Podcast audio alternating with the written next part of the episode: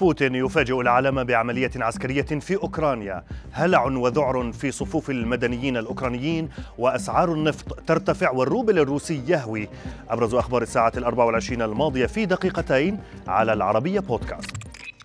في خطاب فاجأ به العالم. إذا انفجر اليوم أعلن الرئيس الروسي فلاديمير بوتين بدء عملية عسكرية في إقليم دونباس شرق أوكرانيا لحماية الإقليم مما أسماه سوء المعاملة والإبادة الجماعية من قبل السلطات الأوكرانية. بوتين أكد أن بلاده لا يمكنها قبول تهديدات من كييف واعتبر أن توسع الناتو واستخدامه أراضي أوكرانيا غير مقبول متعهدا بالرد الفوري في حال وجود أي تدخل أجنبي في عمل روسيا. وأشار بوتين إلى أن بلاده لا تخطط لاحتلال احتلال الأراضي الأوكرانية لكن الظروف الحالية تتطلب عملا حاسما من قبل موسكو على حد قوله. وتزامنا مع خطاب بوتين هذا أعلن حرس الحدود الأوكراني دخول قوات برية روسية إلى البلاد من مناطق شمالية عدة وأيضا من شبه جزيرة القرم في الجنوب مشيرا إلى أن الجيش الروسي يحاول اقتحام كييف. وزارة الدفاع الروسية أعلنت في بيان لها أنها تستهدف تعطيل البنية التحتية العسكرية ومنشآت الدفاع الجوي وطيران الجيش الأوكراني مشيرة إلى أنها لا تنفذ أي ضربات على مدن أوكرانية. فيما تحدث مسؤولون من من كييف عن مقتل عشرات الجنود والمدنيين نتيجة ضربات صاروخية وتفجيرات في العاصمة ومدن أوكرانية أخرى.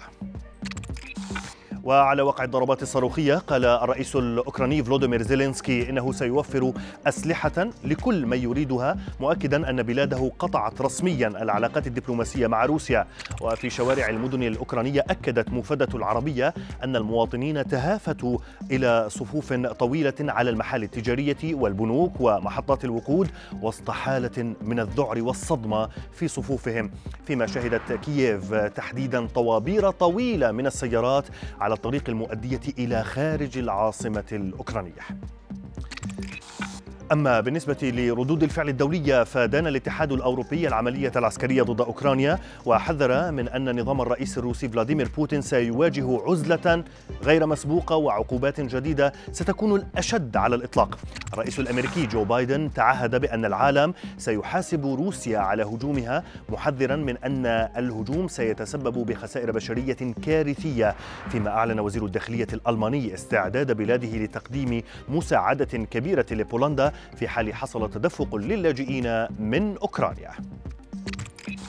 وفيما يتعلق بالتداعيات الاقتصادية للعملية العسكرية هذه فقد ارتفعت أسعار النفط لأكثر من 100 دولار لتسجل أعلى مستويات آه، لها منذ سبع سنوات كما سجلت أسعار الذهب ارتفاعا قياسيا بنسبة 2% العملية العسكرية أثرت أيضا على أسعار الأسهم عالميا إذ تراجعت الأسهم الأوروبية بنسبة 3% كما سجلت العملات المشفرة انهيارا كبيرا. أما في روسيا فأوقفت بورصة موسكو التداولات كإجراء احترازي بعد بعدما هوى الروبل الروسي إلى أدنى مستوياته منذ العام 2016